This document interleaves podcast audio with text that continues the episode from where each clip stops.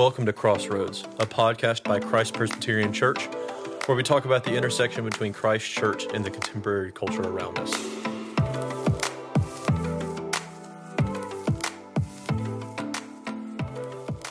Welcome to Crossroads episode three. Uh, today with us, we have a great friend of mine, Kason Sibley. Uh, has been a longtime Auburn resident, Auburn student, and is now actually living in London, England, working for the full, working full time for the IMB. So, Kason, welcome to Crossroads. We're so happy to have you here and back in the states for a short period. So, uh, if you don't mind, why don't you tell us just a very short, high level overview of how in the world you ended up in from Auburn to London and what you're doing in London and you know what God's doing in the lives of uh, Londoners over there, if that's how you pronounce it. Yeah. So uh, thanks, Josh. Thanks, thanks for uh, having me on, Josh, and glad to be here. My name's yeah, Kason Sibley, and uh, from Auburn, and now I'm living in London, uh, in North Central London, and in a great location with the International Mission Board. And so, uh, sometime during college, I was able to go on a short-term missions trip, and um, God just gave me a heart for the nations and um, sharing the gospel to those who have yet to hear, and um, to to the nations. And so London is a great place for that. Um, since being in London for only six months, I've met people from over 51 from 51 nations, and that's been really cool. So really, the world has come to London, and so it's a great place to be. And uh, our team there is uh, focused on church planting. So our uh, mode of operation, our goal, our vision is to see new churches planted that um, are owned and, and ran by locals. And so we want to see Brits and the local people in, in London um, with new churches, and we want to see uh, disciples made who are formed into healthy churches. And so that's kind of what we're pursuing, and we share the gospel. Share the gospel, and as people come to faith, we will be helping raise up leaders and develop leaders.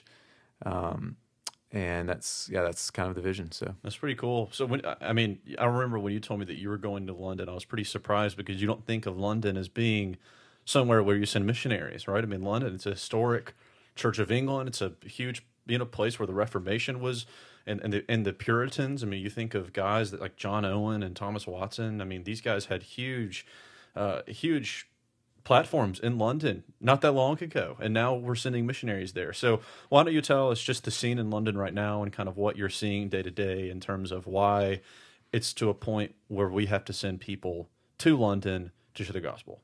So yeah, that's I mean that's a good point. I mean when London is just it's an array of different beliefs and ideas. I mean we you'll meet you know everyone is there Buddhist, Muslim, Hindu atheist, agnostic, New Age, um, Catholics, Jehovah's Witness, Mormons. They're they're all there, and uh, even the people who profess to be Christians are many times they actually don't know the gospel and aren't even believing the gospel. They may have a sort of good works moralism. I'm a pretty good person type um, of belief, and so really it's uh, just it, the laborers are few, and there needs to be more gospel uh, witnesses who can really share the Christ centered message of the Bible and help people um, sort out what is true and what's not. So it's definitely a place where there's a mix of beliefs, and a lot of people just have never really heard the truth, and what they think that what they're believing is the truth. And so it's definitely a, a place that's changed a lot in the last two or three hundred years from the Christian heritage that was so rich um, in the past. Wow. Yeah. Well, it's definitely upsetting um, and, and, sobering to hear, but we're super thankful that the Lord has sent you over there to do church planting. And I know uh, specifically for me, I love just hearing stories of missionaries that are back in the States and hearing how God is working overseas because we just get so focused on the here and now and specifically for our church, what's going on in Auburn without realizing that God is not only at work in our church, but He's at work all over the world. So thank you for what you're doing, man. Um, so one final question. I, I would before we kind of get going into our conversation, I would love if maybe you just told us what you're seeing day to day with the people you're talking to because i know you and your team are very aggressive in going and meeting people and forming relationships i know you like doing that over playing basketball and going to the gym and you know being active and trying to building a common bond with these folks before you start you know really sharing truth with them and building relationships so why don't you tell us the, the folks that you're meeting the people that you're seeing what what are some commonalities what are some conversations that you've had um, and what do you think you know are some common trends? Yeah. So, um, I, yeah, as far as meeting people and, and getting to share the gospel, um, I, that happens in a lot of different ways. Uh, through playing basketball or going to the gym, those are natural avenues that that I've been able to meet people and form relationships, and uh, and then share about Jesus with them. Uh, and then also we we use spiritual surveys and other kinds of surveys just to start conversations with people in, in public places like parks or even on the street. And I've even done that in a in a shopping mall as well. So we use um, a lot of surveys because we found that in in London people love to share their opinion. I mean, people love to talk. They love to share what's on their mind and what matters to them. And so if we can if we can get people to share their opinion and start talking, then we can um, hopefully get to truth. And so then once once we meet you know random people and are able to share with them those that are open we hope to follow up with and continue that relationship uh, with. So I'll, I'll just share a brief story. I met a guy in a park. He's a 30 year old medical doctor and he was on his day off. He was just sitting on a bench. And uh, i asked him uh, you know with the pandemic, a lot of people are dealing with fear and anxiety. Have you found a way to deal with that, or how have you coped with fear and anxiety during this pandemic? And so he started to share and talk, and then I was able to share, um, and then get to uh, more gospel centered uh, conversation about Jesus and the hope that I have. And so me and Dave became good friends that day in the park and realized he likes to play basketball. I like to play basketball. So we went to the local hoop and started to play. We met another guy, 26 years old, uh, named Connor, and then we met another friend. And so now, uh, before I came back over here, me and these three guys are good friends. We have a group message and we keep in touch when we're going to play basketball. And I've given a Bible to two of the guys, and then the medical doctor and the invited me over to his house, and we read a couple of chapters of John. And then we had another Bible study in the park, and um, one time, and I mean they're still agnostic or unbelievers, but um, it's been really encouraging just to see their interest and to see like how much they've really learned and and come along and I just I feel like God's working there and we'll see what ends up happening but that's just that's actually that sort of the highlight that's the, best story I have um, but uh, yeah it just formed from a random conversation then it built into a relationship and then because of that one relationship with a local two other locals were brought in and so you really you really want to find that maybe that one local that's going to kind of be the doorkeeper um, and give you credibility with everyone else. And so that's kind of what happened. You just find that one person that's going to be influ- an influencer, and that can open up more doors. Yeah. Obviously, God's opened those doors, but yeah, that's awesome. So one thing that stuck out to me when we were talking a couple weeks ago about this was just the plurality of different conversations that you've had. Um, you even mentioned, you know, most of the, a lot of the folks that you interact with are Muslims, or you know, maybe confessing Muslims or cultural Muslims. And you even said that there's such a plurality of beliefs even within the folks that are confessing Islam. And of course, we would expect that within um, within Christianity. I mean, if, you know, living in Auburn, there's no shortage of you know different Christians or different churches that you see on every church corner. But it's interesting that that's not even just confined to Christian or just to Christians or to Islam. It's kind of its own religion in a sense, where there's just this giant plurality of ideas. Where that you were you were discussing that that the main maybe the main religion that you interact with every day isn't necessarily Islam or isn't necessarily cultural Christianity or maybe liberal Christianity. It's this idea of religious pluralism, pluralism, and within that, you could have a confessing Hindu who thinks that you, as a confessing Christian, are are just as much of a believer in the multiple gods of Hinduism as you know he is in the one God of Christianity. So, why don't you tell us just a little bit about that and some of the conversations that you've had and what you've seen in the streets of London in, in terms of religious pluralism? So, yeah, I mean, pluralism is the common thread. I mean, I can talk to a Muslim one minute and then talk to someone who says they're an atheist or agnostic the next. And when, just like you said, when you really boil it down, that they all have this sort of idea that we're all going to end up in the same place. What you believe is good for you, what I believe is good for me, and let's you know just not let's not disagree. Let's just find the places we agree, move on. Everything's cool, cool, and just don't press in too much. And if you just if you leave it there, you might be okay. I, will share this one conversation. I was talking to a lady who I told her I was doing church planting, and it was a man and woman on a park bench, and the woman was a Catholic, and she at first she sounded so solid. I mean, we were having a good conversation. She was really excited about the church planting thing. Really seemed excited about Jesus when I was talking about Jesus. Like I was like, okay, maybe this is you know sort of a person of peace that's in my corner.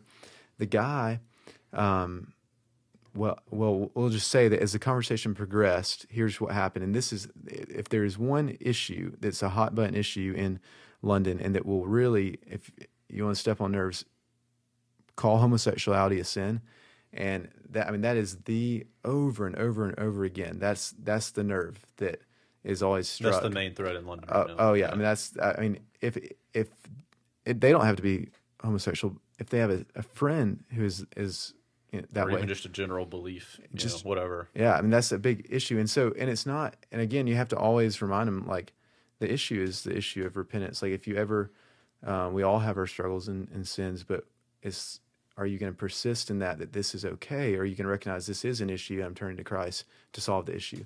And a lot of people just they don't want to turn; they just want to justify themselves, and and you, you- hear that all the time. But anyways, when I was talking to um, this Catholic lady and this other man, when it came to when it came to hell, homosexuality, and the necessity of Christ, that's when the conversation really turned. And the, and the lady, the Catholic lady, insisted that Jesus couldn't have been perfect um, because just no one's perfect, and he's just a man, so surely he couldn't have been perfect. Um, but that it took a while in that conversation, probably twenty or thirty minutes. Um, to get to the real issue, and for twenty or thirty minutes, the conversation seemed good. But when we started to get to hell, and I talked about what the Bible teaches about homosexuality and the necessity of Christ alone and his sinless life, his deity, all those things. That's when the rubber met met, met the road, and Yeah. that conversation actually ended pretty quickly after that because they, they didn't want to talk about it anymore. But those are things we have to talk about, um, and we can't avoid those things. Yeah, yeah. We're gonna at the end of our conversation, we're gonna kind of come back around to how do we answer these objections from um, religious pluralists and, and people who may say that we all believe in the same God, or maybe Jesus couldn't be God, Jesus couldn't have lived a perfect life, so on and so forth. Because the, the Scripture, by God's grace, is rich and full of very simple and robust statements on these things. So um, we'll come back to that later. But I think right now what we want to do is maybe define what religious pluralism is, because even as this is probably the most common thing that you see in London from a religious point of view, even in Auburn, this is as Auburn grows and, and we seek to do ministry in a growing college town, a growing town that you know soon is going to have over 100,000 people probably in the next 15 years. How do we approach these things? Because the more Auburn grows, the more um, cult- cultural relativism is going to grow, and the more that this idea of uh, relativism in terms of re- religion, re- re- I guess I could say religious relativism is going to grow and it's going to spread. So, how do we combat this? How do we define it first, then how do we combat this? So, I think the way that we just define it basically is it's a belief that there is no one exclusive religion. That whether you're talking about Buddha or the multiple gods of Hinduism or Allah or Yahweh, uh, these are all ultimately paths to the same destination. Uh, whatever that destination is, is obviously going to be very subjective to the individual, but they're all past the same place.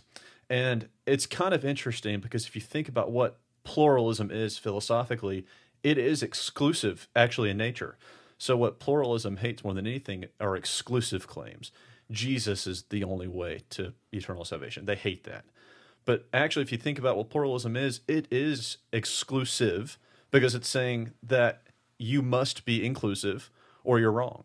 That every religion must be equally the same or, or pointing towards the same place, or it, it has to be wrong. That there is no concrete possibility of one exclusive religion. And so it is exclusive by nature. It's kind of committing the one error that it claims to fight. And that if if you say that Christ is the one way, well, I'm telling you that he isn't, and that my way is correct, this way of pluralism.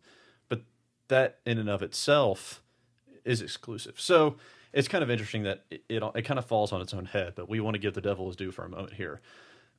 If I'm talking to a a, a a good friend of mine who's a Muslim, or maybe a friend of mine who believes in simulation theory, how do I go about that conversation where they think that after death that they're bound to the same place that I am. Their soul be in the same place that I am, even though I'm fighting tooth and nail to share truth with him, and he's just oh, it doesn't matter, Josh. It doesn't matter, Case. We'll, we'll all be in the same place because that is, it is a hard place t- to to meet him, right? If mm-hmm. you believe even in Yeah. even an Islamic mm-hmm. man, if an Islamic man comes to a Christian, he if he really believes in Islam, he is going to fight tooth and nail to bring you to his side. That's true. So it's kind of a new phenomenon, really, since Romanticism. So how do we?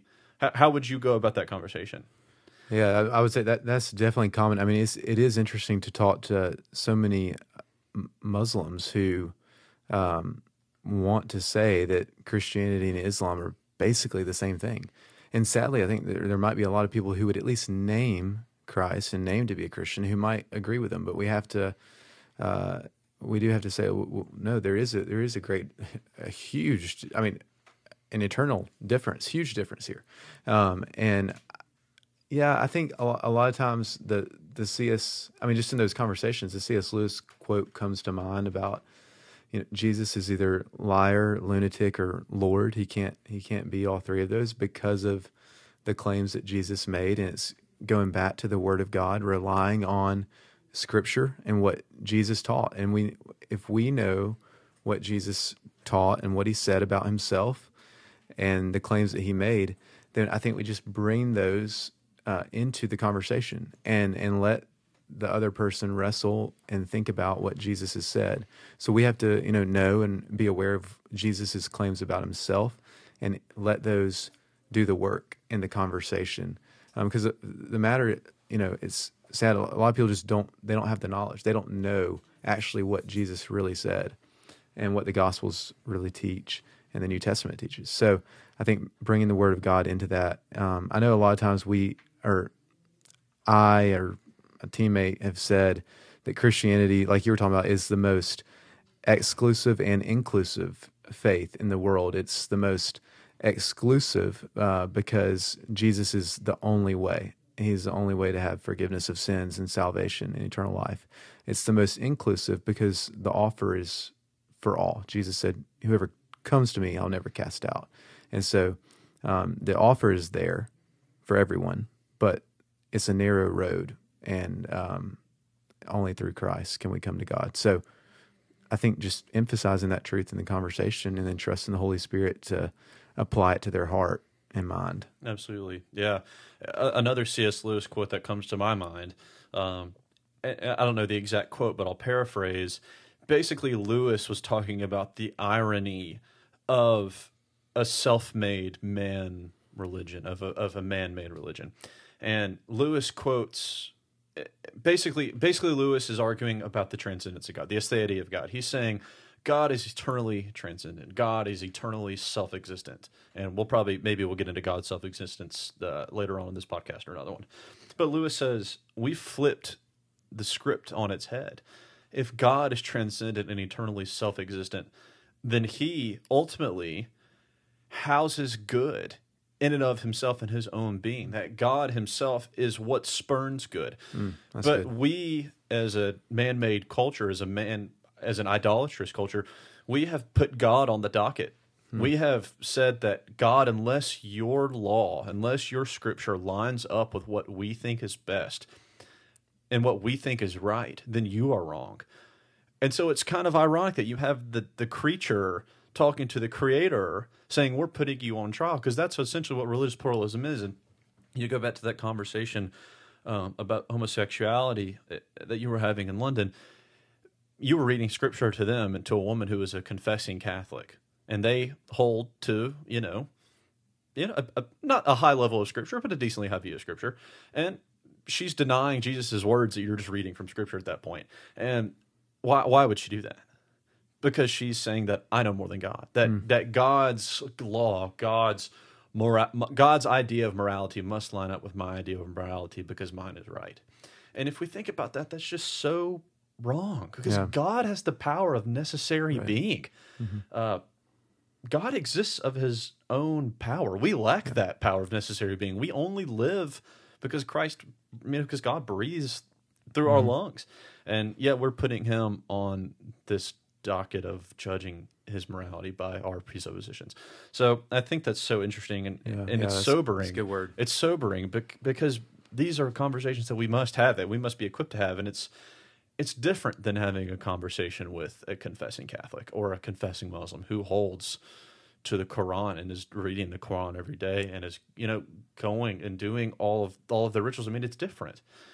So, I think by God's grace, like what you said earlier, we have to trust through the Holy Spirit that the Holy Spirit will ultimately apply this truth to their hearts because we have no power of persuasion over them. Yeah, uh, yeah, we should absolutely do what Second Corinthians ten five tells us to do, and Paul instructs us to be ready to destroy arguments uh, and every lofty opinion that is raised against the knowledge of God. And then he follows that with holding all of our thoughts and actions captive to Christ.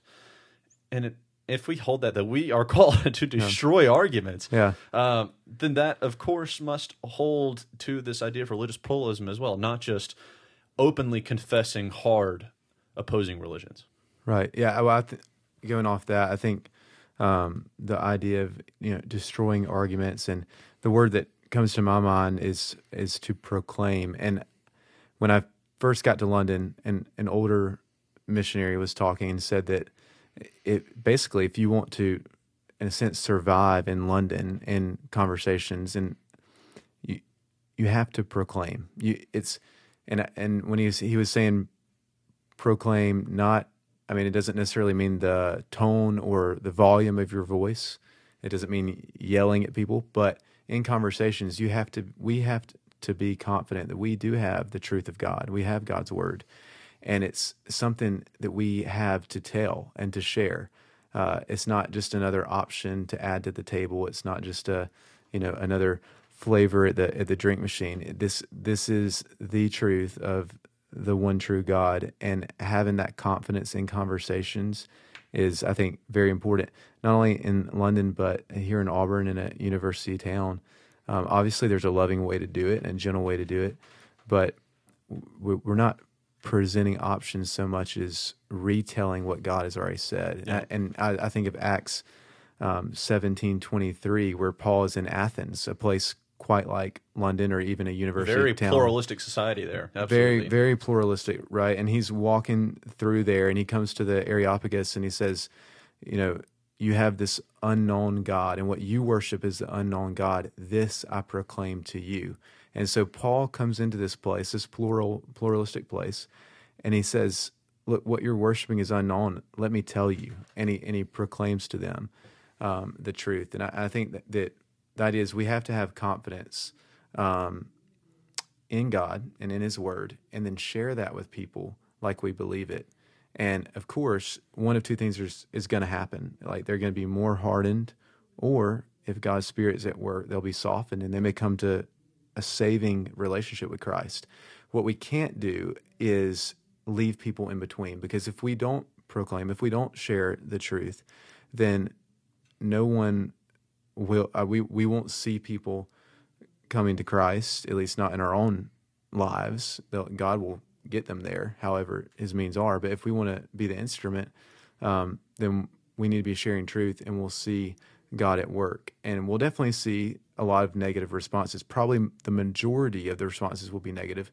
But to, to see fruit, we need to be using not wood, hay, and straw that's going to be burned up, but we need to be building on Jesus Christ. And Paul talked about that, you know, that our ministries will be tested by fire if we build with wood, hay, and straw. And and my estimation, when Paul's talking about that in Corinthians, uh, he's talking about ministry structure and ideas. And, and there's a lot of churches and ministries that are building the foundation of their ministries and of their churches with wood, hay, and straw. And they may have a big gathering. They may have, they may think they have a, a lot of converts or you know big numbers, but are they are they building on Jesus Christ and His Word, or are they using sort of gimmicks or man-made ideas to get people to come, um, but they're not leaving them with the truth? I, we should rather build with what's true and the good gold material that's going to last um, on the day of judgment and eternity. You know, we want to we want to build if in our churches in our own lives we want to share and live in such a way to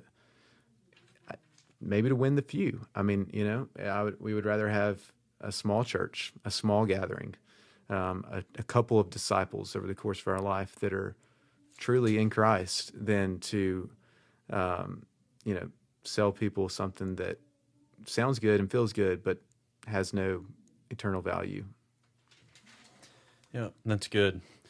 So now that we've kind of defined pluralism and maybe how you you've gone about those conversations in London, I, I want to give our listeners a few tactical, practical ways to go about fighting this.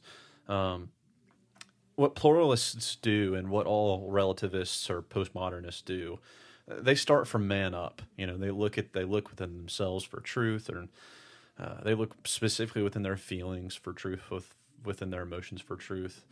Uh, what we want to do is look at God's word, uh, which transcends all time and which transcends uh, which transcends each generation that we live in. You know, truth doesn't change depending on the wind and the wave of the age, but rather it stands firm in God's word as He's revealed it to us. So let's start there. Um, let's take kind of a four pronged approach, and I'll just kind of bring up these four topics um, as we go on. The, the first thing that I want to talk about in terms of talking to a religious pluralist, and really this would apply to pretty much anyone who holds another religion is that we, we have to start at the point of G, uh, if we're talking about Christ, like you said with the C.S. Yeah. Lewis quote, he's either he's a lunatic, a liar, or Yeah. Lord. Uh, Yeah. Jesus himself claims to be God. Um, he claims to be God in such a way that he identifies with God the Father's ultimate self revelation of himself in the Old Testament. In John 8, Jesus very simply says, I am. Uh, calling back to Exodus 3 uh, in the encounter that Moses has with the burning bush, and Moses is, is asking God, you know, who are you? Basically, wh- wh- why do I have to take my shoes off? Why is this holy ground? And God's answer to who am I who calls you is I am. That's God's ultimate self identification of himself. Hmm, that God is who he is, and that is the ultimate self identification that God chooses to describe himself as. He I am means I am. Means I exist of my own power. I exist out of necessity. You exist because I am, Moses. You, Case, and you, Josh, you exist because I am who I am. And in John 8, Jesus says the exact same thing. And so Jesus isn't just saying, I am a deity. Uh, Jesus is saying, I am just like God the Father, Yahweh is I am. I am equal with God. And uh, my goodness, that that's, big about that's a, that's a big That's- deal. yeah. And so, of course, especially if you're talking to a Muslim or a Jew, this is, I mean, you got, you got to start here. Right. Um, Yeah. G, you know, the Muslim prophet Jesus can't stand very long. He he becomes a lunatic pretty quickly. Right. Um, if you're a Muslim, but he is either a lunatic or a Lord, and he is our Lord. He is King. All creation was made through him. Yet here we are judging his moral stances, which is to- super interesting. Yeah. So Jesus being God. Uh, so in t- Kason, why don't you just give us a couple little nuggets on how you see those conversations playing out in London? Because, like you said, if that that woman who claims to be Catholic, you would assume that she holds Jesus to be God. However, she very clearly said that Jesus wasn't perfect; that Right. he didn't live a sinless life. So how do you how do you go about approaching that? Yeah, um, that's and that's when we run into a I run into a lot in conversations with Muslims, especially is trying to show them the deity of Jesus. And you know, first off, God has to be at work in the person enough for them to be willing to listen for a little bit, because it is, even though it's not all just knowledge and intellect, there is a component of the gospel of the truth that takes a little bit of focus, pay attention, and following. Um, and so, number one, a lot of times with Muslims, uh, at least I've found that they're they're not they're willing to speak and share what they believe, but a lot of times when I would like to show them from the scriptures what Jesus actually said, it seems sometimes hard to get them to focus or stay around long enough to look into it. So I, I don't.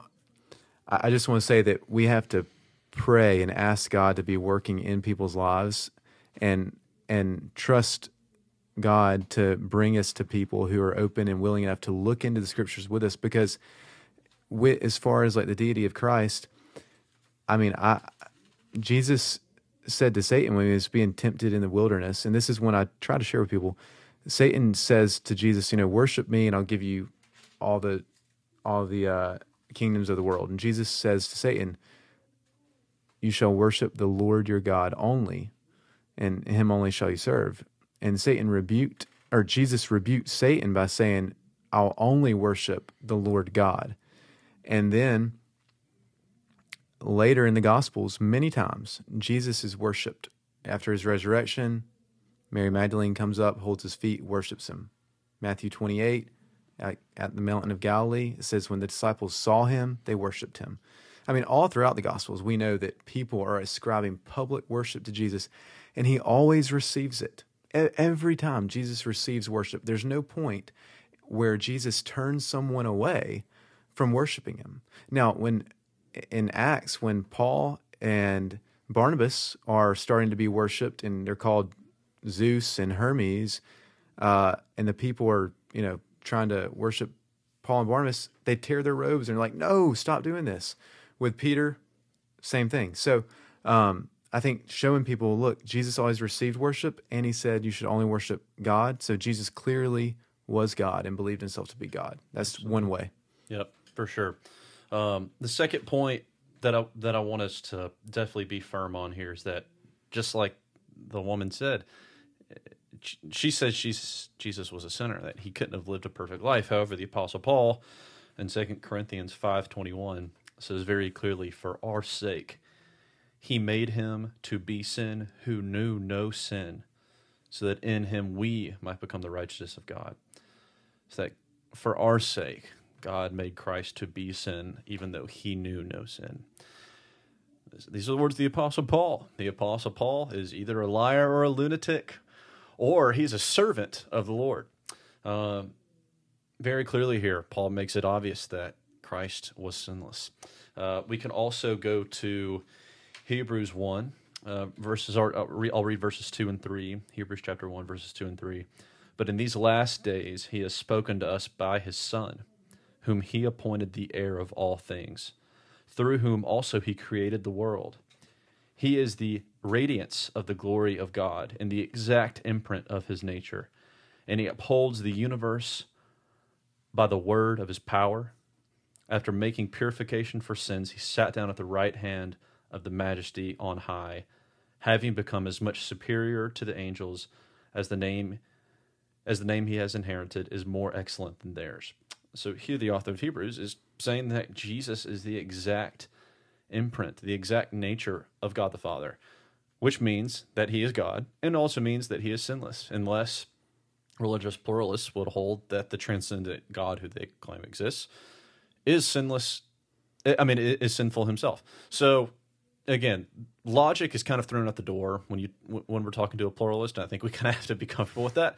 Um, but here we have the transcendent Word of God, who's very very clearly telling us that Jesus is God. Jesus is Himself telling us that He is God, and also very clearly telling us that He is sinless. So that's point two. Point one, we have Jesus is God. Point two, we have that He was sinless. And so third, and this is this is where I want to spend a little bit more time, is that um, He died a substitutionary death God had to die for man because man can't atone for man. God had to atone for man. So when we talk about this atoning death, what was Christ atoning for? Well, he was, of course, atoning for our sins. Why? Because God required the law to be satisfied. God required our sins atoned for pluralists don't last long in the atoning conversation. You bring up the atonement or sins, you kind of get written off, maybe intellectually, saying, "What? yeah. Who are you to define my sin, or who, how are, who are you to define my actions as sin?" And, and, and God's is right. Mm-hmm. Um, and we've talked about it a little bit already, but I think we have to to to stay here a moment and, and, and say that if we believe in the sacrificial atoning death of Christ, that is exclusive, because it is only by faith, right, sola fide, that we inherit that salvation. We are only justified by faith alone in Christ alone. And the foundation of the Protestant faith is we're justified by faith alone, in Christ alone, by grace alone, to the glory of God alone. Those are four exclusive Amen. statements. And yeah. then we come to the sola scriptura, which means but we only know God through His Word, through His Word alone. Right. Um, and, and, and that was the foundation of, of, of the Protestant faith. Uh, it's exclusive by nature. And so I think we have to come to the point saying that we only by faith can know Christ. Right. That yeah, exactly. And um, I think we have to spend a lot of time. We're talking to pluralists on the holiness of God, and on what we were talking about earlier. You know, we, we are dependent on Him. He's the creator. We're the creature. He. We, so I think a lot of times sin isn't a big deal. Rebellion against God not a big deal, and then next thing, and then the the result of that is that the cross, the substitutionary atoning death of Jesus, isn't a big deal. So what we have to do is elevate, uh, really not elevate, magnify who God is and His holiness and His righteousness and His justice, and then show who we are and our sinfulness, and then you can see uh, the beauty and the glory and the necessity of the cross. Because so many times, I mean, people just do not understand the the weight of their sin and the holiness of God, and therefore the cross of Jesus isn't all that it should be in their eyes. It's not a big It's deal. worthless. Yeah, I mean, that, so that's you know the cross is beautiful and amazing, and we worship Jesus Christ when we realize our sinfulness, God's holiness, and how much we need Jesus. Yeah. Uh, so as Christians, we hold that the law had to be perfectly fulfilled by us to achieve salvation. I mean, when God gives us His law on, on Mount Sinai, we we have to perfectly atone for that law in order to have a works based shot at heaven, right?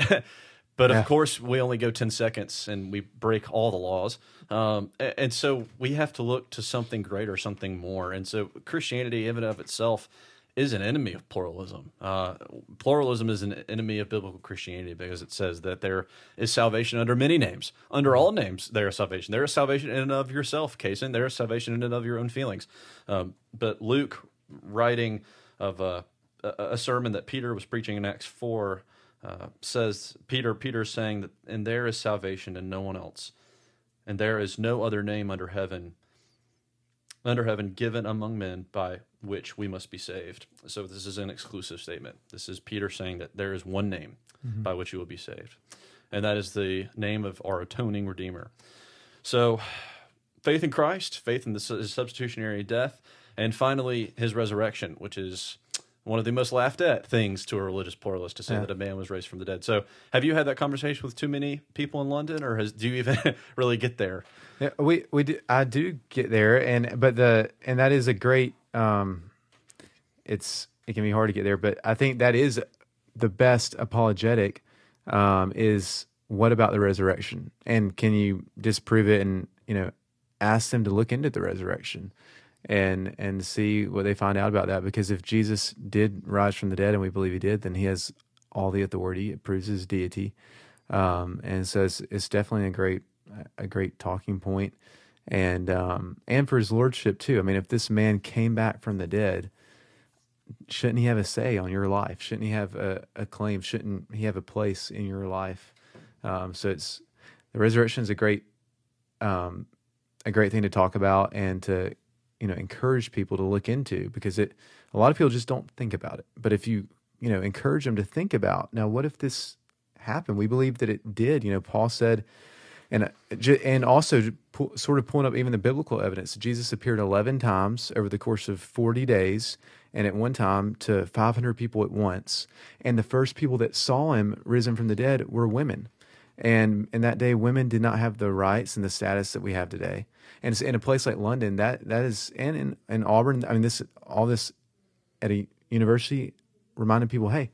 First people that saw Jesus after he rose were women. It's radical. That's amazing. If, if you're trying to fabricate a story and come up with something 2,000 years ago in the Middle East, Yeah, you don't you say don't that. say women found him. Yeah, Leave that part out, right? And so the fact that the biblical writers put it in there, it must mean that they're just reporting They're it as it, right Yeah. as it truly happened. So Yeah, not to mention the, the dozens of actual historical secular records of people saying that they saw Jesus after he died. I mean, this, like you said, he appeared to 500 people at once. He wasn't trying to hide anything.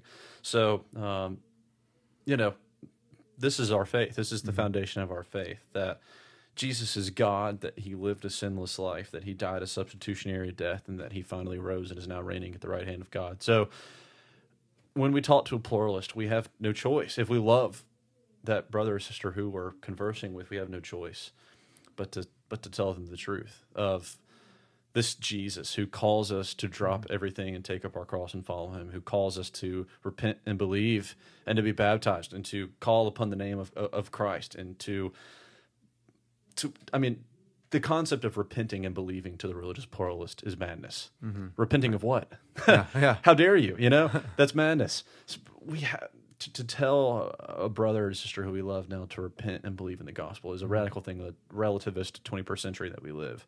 Um, but w- if we love them, we must. We have no choice. We're called to do this.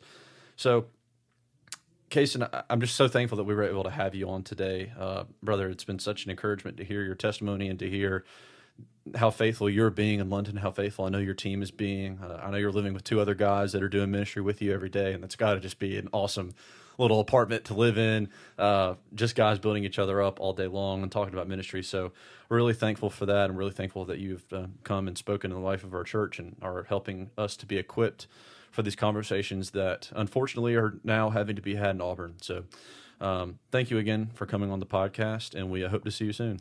Josh, thank you so much, and thank you, Christ Press, for just allowing me to be a part of this. I enjoyed being on today. It's been a real blessing. So, Yeah. So I'll take us out by uh, reading Romans chapter 10, verse 9.